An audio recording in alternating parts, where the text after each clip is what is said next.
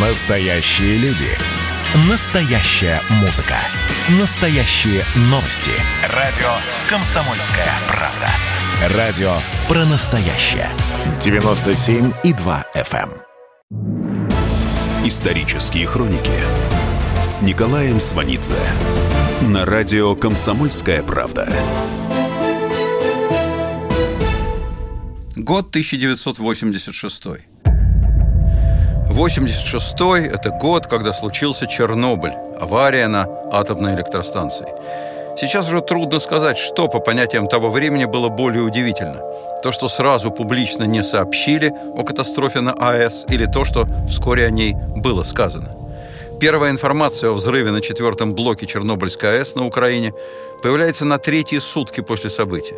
В газете «Известия» в правом нижнем углу первой полосы короткое сообщение. В результате принятых мер за истекшие сутки уровни радиации в районе АЭС и в поселке станции снизились. Маломальски внимательному советскому читателю становится ясно. Формальные слова о снижении радиации означают, что ее уровень высок, иначе вообще бы ни слова не написали. Развернуты работы по очистке загрязненных участков прилегающей местности. Раз говорят о прилегающей местности, ясно, что заражены соседние области. Фактически погибли два человека – Сразу ясно, что жертвы впереди. И, наконец, в подтверждение исключительности ситуации. Работа предприятий, колхозов, совхозов и учреждений идет нормально. Основное место на этой газетной полосе отведено статье о приближающихся первомайских праздниках. Мы, жившие в Москве на площади Курчатова, где все знакомые работали в Курчатовском институте, сразу узнали о том, что в Чернобыле ЧП – 2 мая пройдет сухая информация о поездке в Чернобыль главы правительства Рыжкова. 4 мая газета «Правда» обвинит Запад в распространении домыслов и небылиц. 6 мая советское правительство сообщит о том, что радиационная обстановка стабилизируется с тенденцией к улучшению. Однако в тот же день министр здравоохранения Украины обращается к населению по республиканскому телевидению и советует меньше выходить на улицу после праздников, числа 10 мая, на центральном телевидении появляются первые сюжеты по ликвидации аварии. В реальности на борьбу с последствиями аварии специалисты, пожарные, армия, в смысле призывники, были брошены сразу. Работы ведутся в основном вручную. Снимают верхний слой грунта на территории АЭС, руками разбирают арматуру, тряпками смывают радиоактивную грязь предотвращают обрушение несущих конструкций реактора, пробивают стену в охладительный многотонный бассейн, откачивают воду и спасают от взрыва три оставшихся реактора. В это самое время советские средства массовой информации сообщают, в городе Киеве нет предпосылок для принятия особых мер. Вызывает удивление желание некоторых женщин прервать беременность. Здоровью детей ничего не угрожает. Нет оснований отказаться от употребления малины, клубники, черники. Когда людей вывозили из Чернобыля и Припяти, им сказали, что это просто учение по гражданской обороне. Из зараженных сел переселяют недалеко, километров на 10. Люди продолжают пить молоко от коров, которые паслись на радиоактивной траве. Солдаты, привезенные на АЭС, спокойно по пояс голые загорают – в Чернобыле, в эпицентре катастрофы, на встрече с известными московскими журналистами, молодого паренька больше всего интересовал вопрос, почему мы не даем американцам по зубам за их действия в Никарагуа? Об этом вспоминает многолетний корреспондент «Известий» Станислав Кондрашов. Он ездил в Чернобыль вместе со знаменитыми тогда Томасом Колесниченко из «Правды» и Фаридом Сайфульмулюковым из Гостелерадио. Кондрашов про людей в зоне катастрофы пишет «Никто не понимает смертельной опасности, и никого о ней по-настоящему не предупреждают». Ничего удивительного в этом нет. В Москве, в Политбюро отдадут себе отчет в происшедшем только через несколько дней после взрыва на АЭС – и в этом нет ничего удивительного. Республиканское украинское руководство дает в Москву сильно смягченную информацию. Преобладают оптимистические ноты. Это давняя советская традиция в вертикальных отношениях. Неважно, о чем идет речь – о хлебе, мясе, дамских чулках или ядерной катастрофе. В подтверждение этого оптимизма первомайская демонстрация в Киеве в 140 километрах от Чернобыля и международная велогонка в Киеве 9 мая – Кремль не имеет адекватной информации из регионов. Со времен Брежнева регионы отданы во владение местным властям в обмен на политическую лояльность. Республиканское, областное и прочее руководство не избирается, перед населением не отвечает, о свободе слова никто не знает, и с центром выстраиваются отношения к обоюдному удовольствию. Адекватная информация в этих отношениях исключена. Более того, Кремль в трагедии с Чернобылем получает возможность убедиться, что он лишен информации из еще одного источника, а именно из военно-промышленного комплекса. ВПК в СССР – системообразующая структура, главная, подменяющая собой всю экономику. В ВПК занята огромная масса советского населения, там платят неплохие деньги, там бронят армии. ВПК – это мощнейший политический лоббист во внешней политике. Ему необходим внешний враг. Он обожает противостояние США. Это конкретные бюджетные деньги, которыми можно свободно, безгранично распоряжаться. Это здорово – взвинчивать международную обстановку, все время чувствовать в кольце врагов. ВПК – опора режима внутри страны. На сложную международную обстановку списываются проблемы в гражданской экономике. Поколение, пережившее эту страшную войну, всегда по большому счету довольно тем, что имеет, потому что помнит голод и смерть. Игра на этом страхе перед войной – это отличный способ управления страной, а значит, сохранения своего положения. В условиях жесткого противостояния с Западом и при соответствующей телевизионной обработке никто в стране не спросит, почему так плохо с продуктами, почему очереди. То есть именно ВПК обеспечивает прочность положения. Атомная энергетика вслед за атомным оружием и атомной промышленностью находится в зоне ВПК. Как и ВПК, советская атомная энергетика фактически не подконтрольна Политбюро. За два дня до Чернобыля, 24 апреля 1986 года, Горбачев на Политбюро скажет «Вообще мы с этой оборонкой докатились». Чернобыль мог произойти при Андропове. И это было бы для него таким же потрясением, несмотря на его долгую связку с главой ВПК и министром обороны Устиновым. Но Чернобыль выпал Горбачеву. Горбачев уже год как генеральный секретарь. После Чернобыля до объявления гласности в стране еще полгода. В массовом восприятии Чернобыль несоразмерно быстро отошел на второй план и забылся. Страна большая, расстояния огромные, инстинкт самосохранения утрачен, опасность незримая, а тут очевидных проблем полно. Коротко ужаснулись, пожалели пострадавших, спасателей и ликвидаторов и забыли.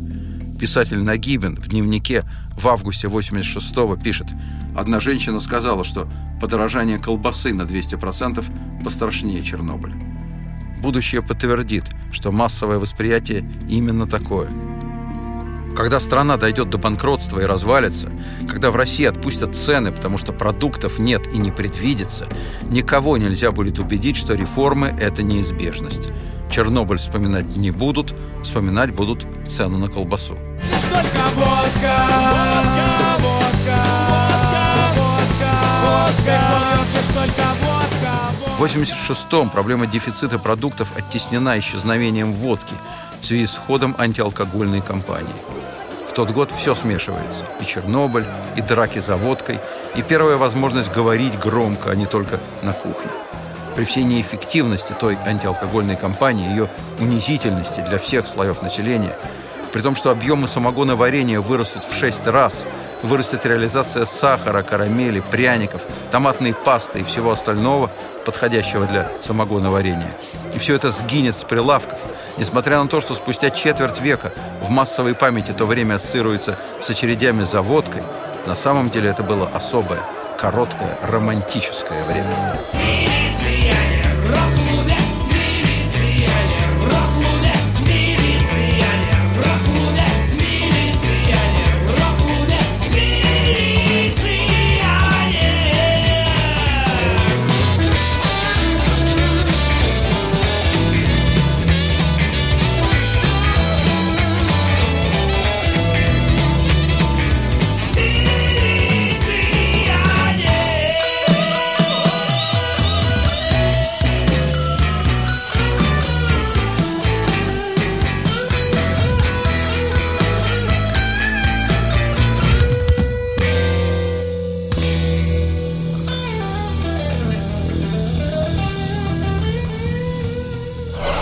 Продолжение через несколько минут.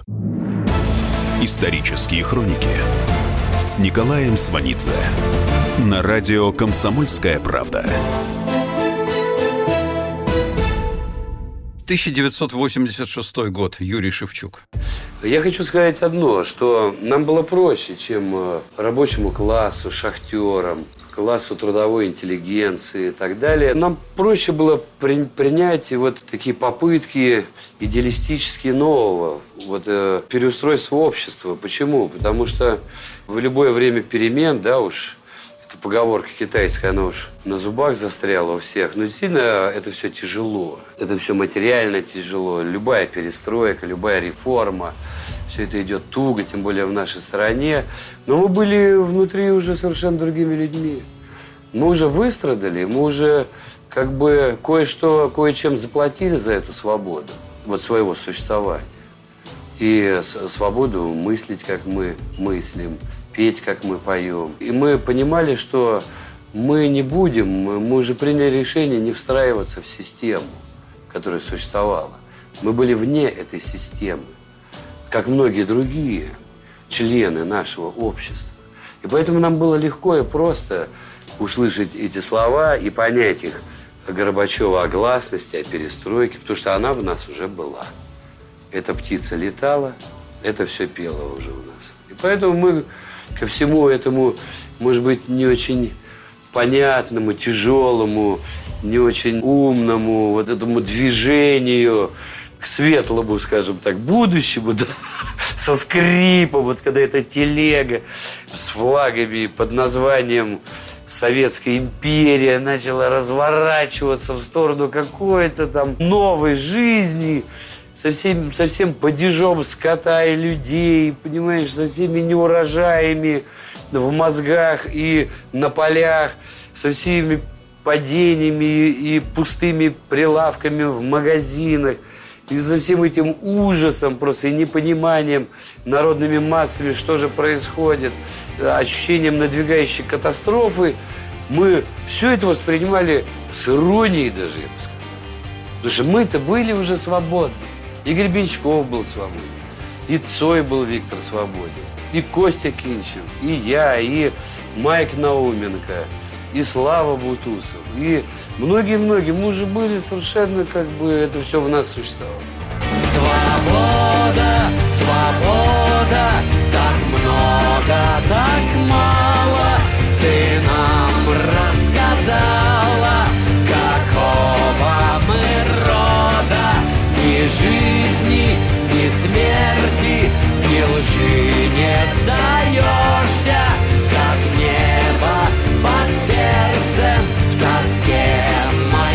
бьешься. Это была тусовка у вас? Это было братство. Потому что я мог в любой город приехать автостопом, потому что денег на дорогу не было. Я добрался как-то до Новосибирска, кстати. Вот, просто ловил КАМАЗы. У меня даже песня есть э, того времени. Эхо трощу я в волосы, одену рванину с заплатами и запою грубым голосом, закончив сегодня с утратами. С гитарой под мышкой и сумкою Дорожной через плечо Поеду с веселыми думками О мире и братстве еще Водитель в уютном КамАЗе Раздвинет улыбкой свой рот И бросит шутливом приказе А ну-ка, хипан, поворот! И вот КАМАЗ, водила, ты с гитарой отрабатываешь поездку и едешь, куда глаза глядят. Приезжаешь в любой город, видишь какого-то чудака, которого ты просто видишь и чуешь, что он свой, волосатик, и говоришь, старик, где там у вас переночевать, где что, и тебя ведут, и ты ночуешь, тебя накормят, напоят, ты напоешь песен, тебя посадят в очередной ка- КАМАЗ и поедешь дальше. Это было время вот таких квартирников. Не корпоративов, как сейчас. Какая разница, да, ребята? Это было, было голодное, нищее существование, но оно было настолько душевно и духовно, настолько в этом существовании было ветра много, КАМАЗов, дорог, красоты какой-то. Это было так. Нам очень повезло, мы были молоды.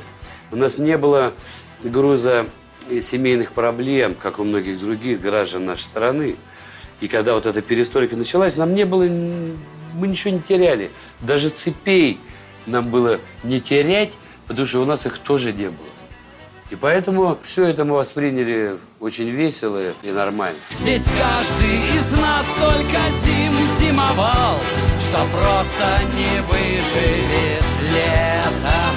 Здесь каждый из нас только лет зимовал, что, к счастью, не выживет летом. Параллельно с провозглашением гласности, но опережая ее, начинаются рок-концерты. Они явление времени. Они собирают стадионы, что еще недавно, вчера, немыслимо. Соединяются те, кто был советским культурным андеграундом, с теми, кто никогда даже не задумывался о существовании андеграунда. Они впервые сходятся на поверхности. Одиночки, огромная стадионная масса людей. Голоса одиночек входят в резонанс с огромным коллективным подсознательным.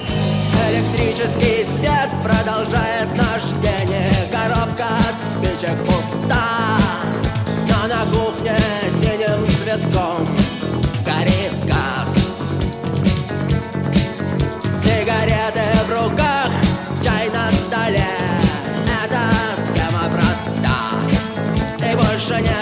ничего Все находится в нас Перемен требуют наши сердца Перемен требуют наши глаза Виктор Цой своей песней «Мы ждем перемен» не декларирует поддержку перестройки. Но объективно, по-другому эти слова нельзя воспринять, потому что все перемены связаны с перестройкой. В русском роке 86 года действительно не было политики. Он глубже, чем политика. Стадионы глухонемых вдруг услышали громко, свободно звучащие голоса и приняли их как собственные. Но это было очень коротко по времени. Большая волна, как ей написано на роду, отхлынет. Скажи, пожалуйста, вот вы были люди внутренне свободные, да?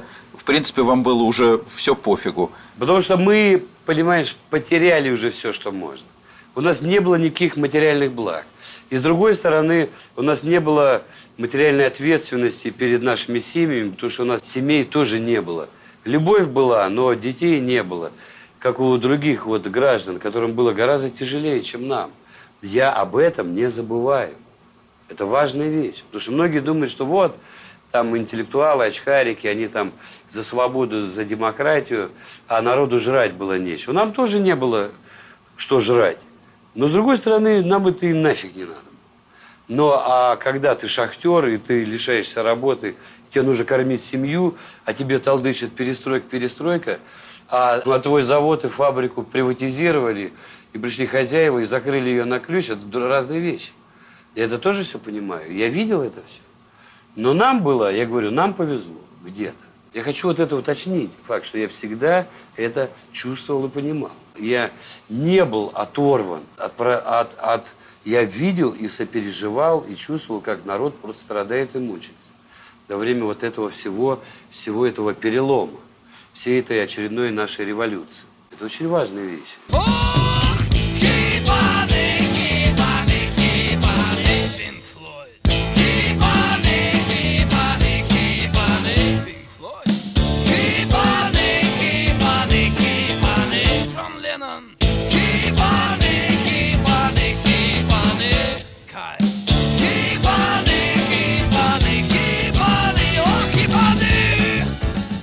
Ленинградский рок-клуб открылся весной 1981 года. Единственное тогда место в городе, где можно было играть рок. Открывается рок-клуб, естественно, при участии КГБ.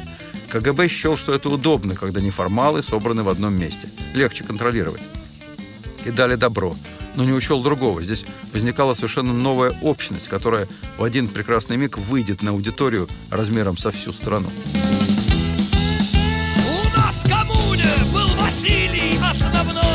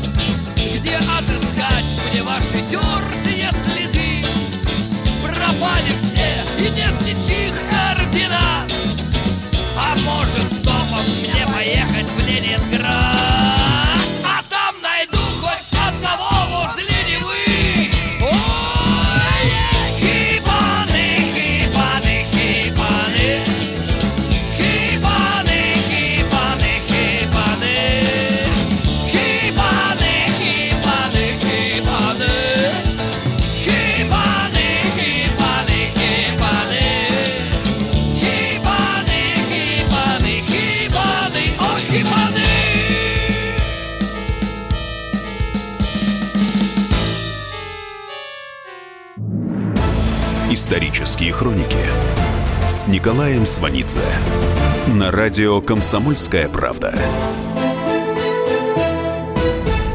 1986 год. Юрий Шевчук. Я хочу сказать, что так называемый, скажем сейчас, русский рок, да, почему русский? Потому что он пелся только на русском языке, национальности были представлены все. Это все-таки, на мой взгляд, не Мартышкина такое подражание только британской рок-музыки и все.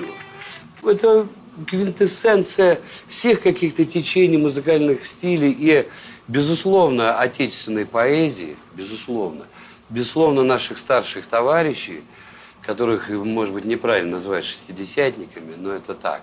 Русский рок появился, он впервые просто обнял и Запад, и Восток. Старые первые группы, они пели по-английски. Они пели стандарты, английский, перепевали битлов. Но все это пелось по-английски, и, кстати, никого это особо не волновало, и власть тоже. Ну и пускай поют, ну мода, что делать. И на танцах, я помню, даже мы, наше поколение, мы играли, у нас была такая танцевальная площадка, парк Матросова. Я там э, пару раз играл на гитаре, на барабанах. В Уфе? Да, и мы, э, вот вся молодежь собиралась, безусловно, и мы э, брали какую-нибудь песню Джимми Хендрикса или Джона Леннона, или Криденс, который был страшно популярен, на самая танцевальная музыка. И мы объявляли ее как песня протеста рабочего класса, угнетенного американского против международного капитализма. И все это литовалось, безусловно, и все это проходило до ура. Как только вот эти наши песни, рок вот этот наш, стал петься по-русски, тогда начались проблемы. Потому что мы, естественно, не могли петь про какие-то вещи, которые нас не интересовали. Потому что это было самодеятельное творчество. Освободиться – это любительство. Я уже говорил, да, повторюсь, что Ноев ковчег построил любитель. А Титаник построили профессионалы, а Титаник утонул. А любитель построил Ноев ковчег. И вот русский рок построили любители. Но там было столько любви, безусловной любви, точной, искренней, огромной. И мы не могли петь под какую-то кальку просто. Мы сочиняли именно слова, которые передавали наш внутренний мир. И эти, это были, конечно, слова, это были наши флаги, слова флаги, с которыми мы шли в сторону свободы. Когда рок стал русским, насколько это было востребовано людьми, которые слушали? Это все сразу было запрещено. То есть власть сразу почуяла опасность брожения умов, потому что глушились и все радиостанции, и глушился э, вот этот рок, и он бродил по стране на катушках, магнитофонных, кассетах. То есть по-английски оно было безопаснее? Безусловно, по-английски никого не волновало. Пожалуйста, играли танцах, я говорю. А вот когда стали петь по-русски, Как в Питере прессовали, расскажи. в Питере меня не прессовали, в Питере прессовали обстоятельства. Негде жить, негде спать, нечего есть. Питер. А в Уфе? А в Уфе, ну в Уфе за песни, да, вот за песни. Но бог с ним, я пострадал меньше других. У нас была в Уфе э, отличная тусовка свободомыслящих, которых некоторых даже ребят посадили, подбрасывая наркотики, находя какую-то запрещенную литературу. За томик Солженицына или Орвала давали до 8 лет, ребят. Еще в 84 году, кстати. Мы, понимаешь, э, периферийные хлопцы играли жесткий, пролетарский такой хард-рок. Э, Потому что Уфа – это рабочая лошадь страны, это сплошные нефтеперерабатывающие, моторостроительные заводы. И круг моего общения был гораздо шире, на мой взгляд, потому что я не только общался э, с интеллектуалами, да, которых в Уфе, кстати, всегда было немало, но, с другой стороны, с простыми ребятами, работягами, рабочими парнями, и общался с ними по-разному, и пили портвейн, и дрались, и разговаривали по душам. И вот я вот со всей своей металлургической музыкой и приехал в город Санкт-Петербург. Чужой был город для тебя в этом смысле или нет? В этом смысле, да. Но с другой стороны, ну, я еще раз говорю, что я приехал просто в настоящий альма-матер и университет. Первое, что я сделал, я получил членский билет в Салтыковку, в библиотеку. Я читал за поем. Я ходил на все концерты, ходил в театры, не знаю, пробирался там как-то бесплатно в музей. Хотя я имел высшее образование, но оно ничего не значило потому что это, Питер – это и есть высшее образование. Для любого россиянина, для любого, потому что просто бродить по этим улицам, потому что высшее образование, я понял здесь, что это нечто другое, что высшее образование – это среда, в которой ты живешь. Ленинград, Петербург, Петроградище, Марсово,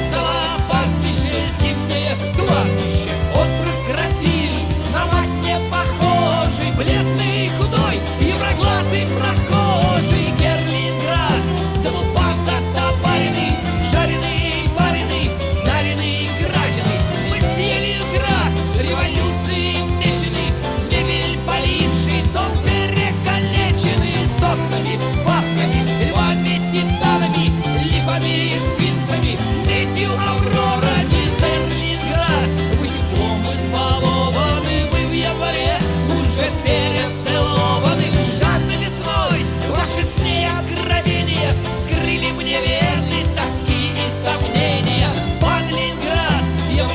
влюбился без памяти ваши стальные глаза.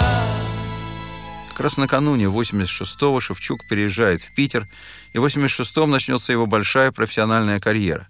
25 лет, четверть века она будет идти по нарастающей, независимо от многократных изменений в социальных настроениях. Будет движение со вторым, третьим, пятым дыханием. Завидная реализация, как музыкант, как поэт – это осуществившийся большой рок на родном языке. Единственная в своем роде давняя осуществившаяся мечта поколения тех, кому сейчас 50 с хвостом. Название группы ДДТ в советские времена однозначно ассоциируется с единственным тогда порошком для травли насекомых-паразитов под тем же названием. ДДТ – химическое вещество, дихлор, дифенил, трихлорметилметан. В просторечии ДУСТ. Напои до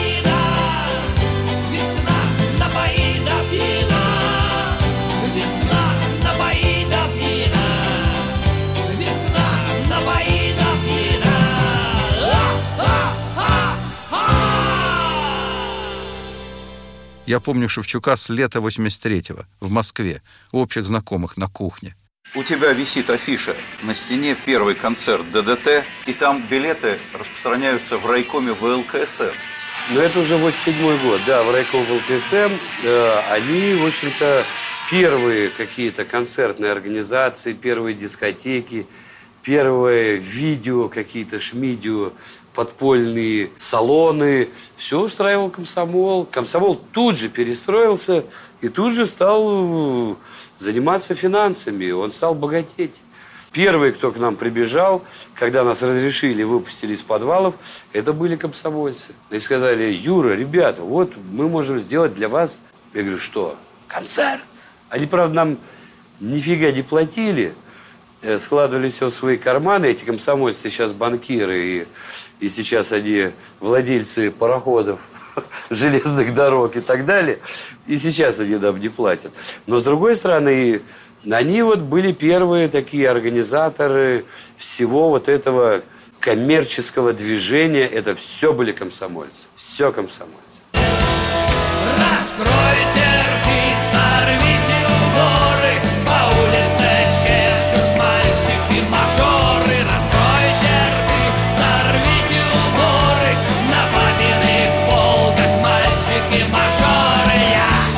Нам нужна была сцена, чтобы орать свои песни.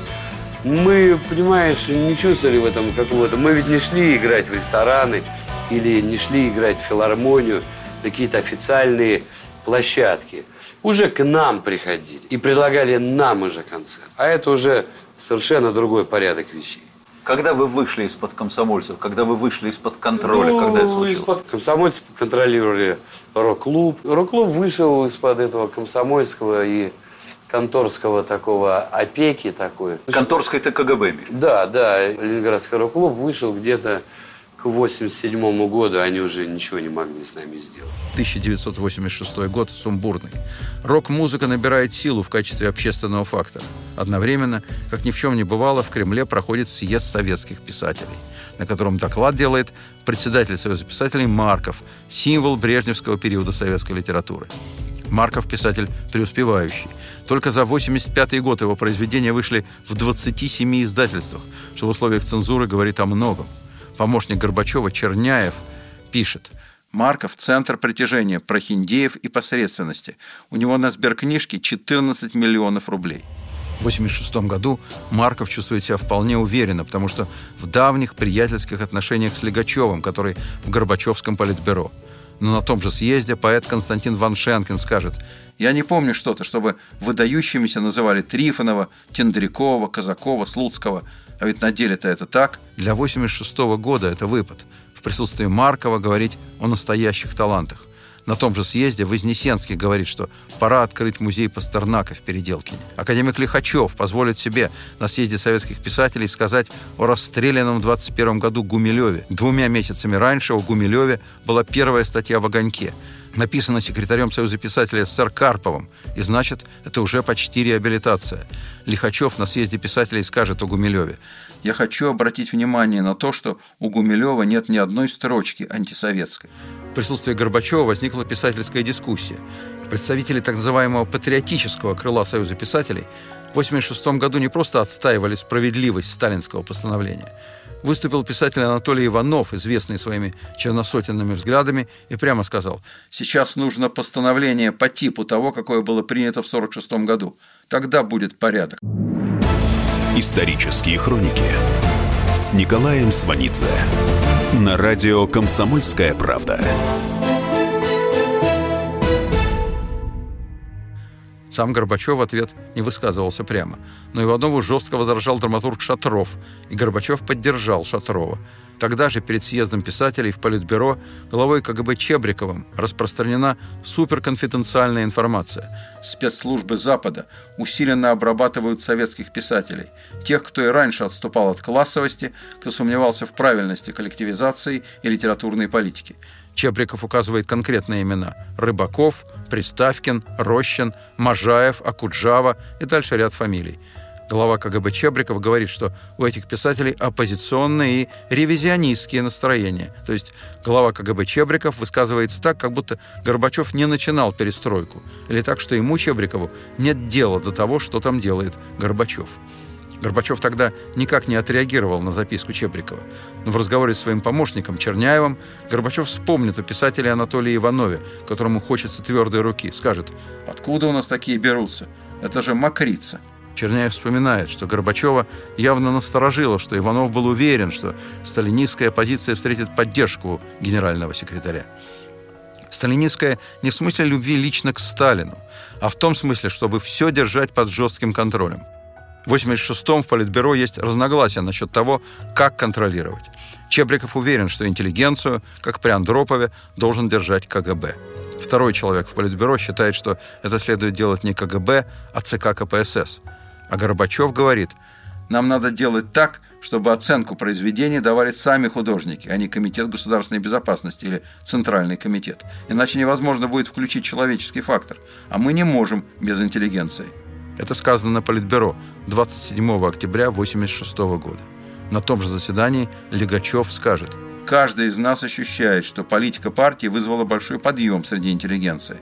Но некоторые творческие работники пытаются затянуть нас в решение таких вопросов, которые не дают нам серьезно работать над перестройкой. Скажем, поэт Евтушенко заявляет, что мы должны пересмотреть не только завтрашний наш день, но и прошлый. Чебриков живо откликается. Евтушенко мстит нам за двух своих расстрелянных дедов. «Я знаю, — говорит глава КГБ, — что и покойный писатель Юрий Трифонов заявлял, что он никогда не простит советской власти репрессий, примененных к его отцу». Легачев продолжает. «Я тут прочитал неопубликованный роман Рыбакова «Дети Арбата». Смысл этой рукописи сводится к обличению Сталина. Сталин у него непозволительно отзывается о русском, грузинском, еврейском народах, и вообще всемирно нагнетаются проблемы, связанные с репрессиями периода культа личности. Сегодня «Дети Арбата» телевизионный сериал. В 86-м Легачев говорит, ясно, что такой роман публиковать нельзя. Даже самый либеральный в Политбюро Александр Николаевич Яковлев в 86-м сомневается. Чтобы прикрыть свои сомнения, Яковлев говорит, что в романе слишком много секса. Говорит, не помню, чтобы так было в наше время. Но при всем этом журнал «Дружба народов» уже дал анонс, что «Дети Арбата» будут опубликованы в следующем году.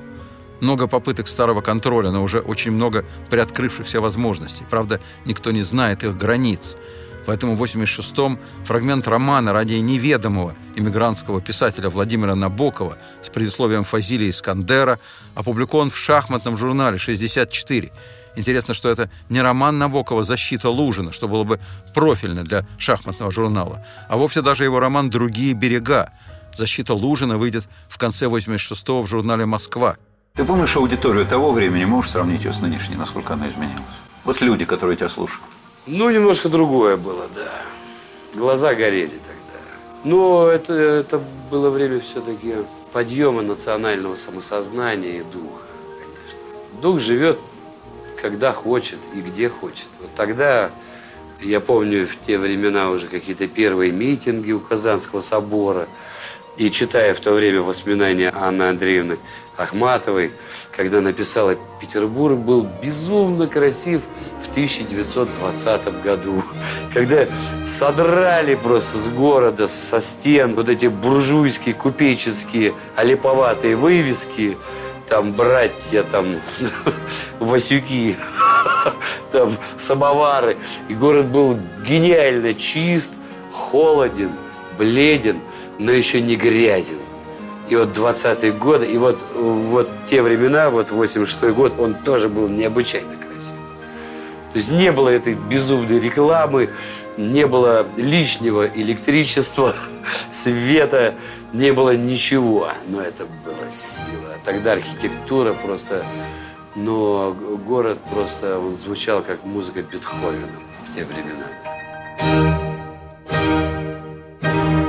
1986 год – это невероятное смешение, соединение нескольких поколений, которые были разнесены во времени, в убеждениях и в пространстве. Никто из них, живых и мертвых, не помышлял, что они, живые и мертвые, все-таки сойдутся на российской земле. Для некоторых в этом есть лично неприятный момент. Возвращение истинных литературных величин, которое скоро пойдет полным ходом, вытеснит многих, кто в выхолощенном советском пространстве имел огромные тиражи. 1986 – год внезапного сочленения разъятой российской истории.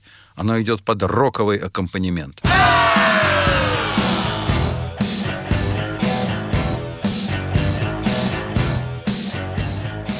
В конце декабря 86-го из ссылки в Горький после трех голодовок возвращают академика Сахарова. В начале декабря 86-го в Чистопольской тюрьме После почти четырехмесячной голодовки погибает писатель, борец за права человека Анатолий Марченко. Рабочий нефтяник, случайно оказавшийся в политическом лагере в начале 60-х, отбывший там 6 лет, вышедший на свободу образованным человеком. Напишет книгу воспоминаний о советских лагерях для политических. Она разойдется в сам издате, будет переведена на множество языков. Как публицист и правозащитник в 81-м получит 10 лет лагеря. Анатолий Марченко – последний в многомиллионном ряду осужденных по политической статье, кто погибает в заключении. Через три года после его гибели его произведения будут свободно издаваться на родине. Черные фары у соседних ворот Людики, наручники, порванный рот Сколько раз покатившись моя голова С переполненной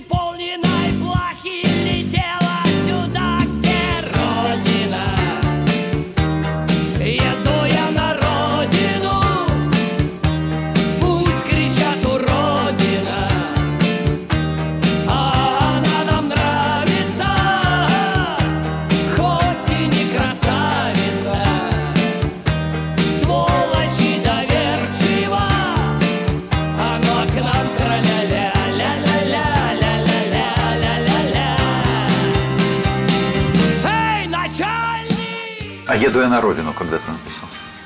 Еду я на родину, я написал примерно в это же время, может быть, 87-й, 88 год. Я прочел э, роман «Доктор Живаго». Это была зима, метель. У меня умирала бабушка, мать за ней ухаживала.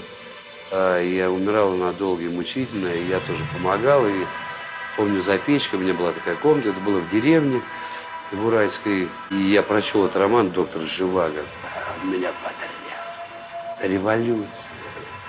Вот эта вот главная героиня, вот этот герой. Ну, я не знаю, я его так принял, он мне так лег в душу. И я почувствовал, что вот сейчас, вот 87-й, 88 год, идут примерно по накалу, по трагичности и по свету, по игре света и тени. Именно примерно такие же времена. И в этих субгробах, вот по прочтению этого романа, его Гамлет, э, вот эти стихи в конце этого гениального произведения «Гул затих», я вышел на подмостки, прислоняясь к земному косяку. Я читаю в каждом отголоске, что случится на моем веку, на меня наставлен. Сумрак ночи, тысячу биноклей носи, Если только можно, а в очи чашу эту мимо пронеси. И так далее, и так далее. И написалась песня «Еду я на родину», пусть кричат родину, но она нам нравится, спящая красавица. Песня, конечно, далека по совершенству формы от стихов Пастернака, но, с другой стороны, посыл в ней был. То есть все вместе бродило. Вот эти разговоры, беседы с нашими классиками, я их воспринимал, вот это чтение, вот как абсолютно реальную живую беседу. Потому что я находился точно в таких же условиях, абсолютно занесенный снегом. И э, вот эта Россия, вот эти бесконечные зимние ночи со звездными небесами и совершенно просто вот эта революционная эпоха и кровище, льющееся уже на окраинах державы, и вот этот мрак и ужас, и отчаяние, и непонимание масс всего того, что происходит, это беспомощная элита, которая пытается что-то сделать и направить все в какое-то гуманное русло, но у нее тоже ничего не выходит, что все, как всегда, в первый раз. И, и так далее, то проще. Ты сидишь в этой деревне, блин, Юрий тоже тебя зовут у этой печки, где бабка умирающая за печкой стонет, и мать там варит на печке какую-то кашу, блин. В этом вот все сошлось, блин. Все сошлось, блин.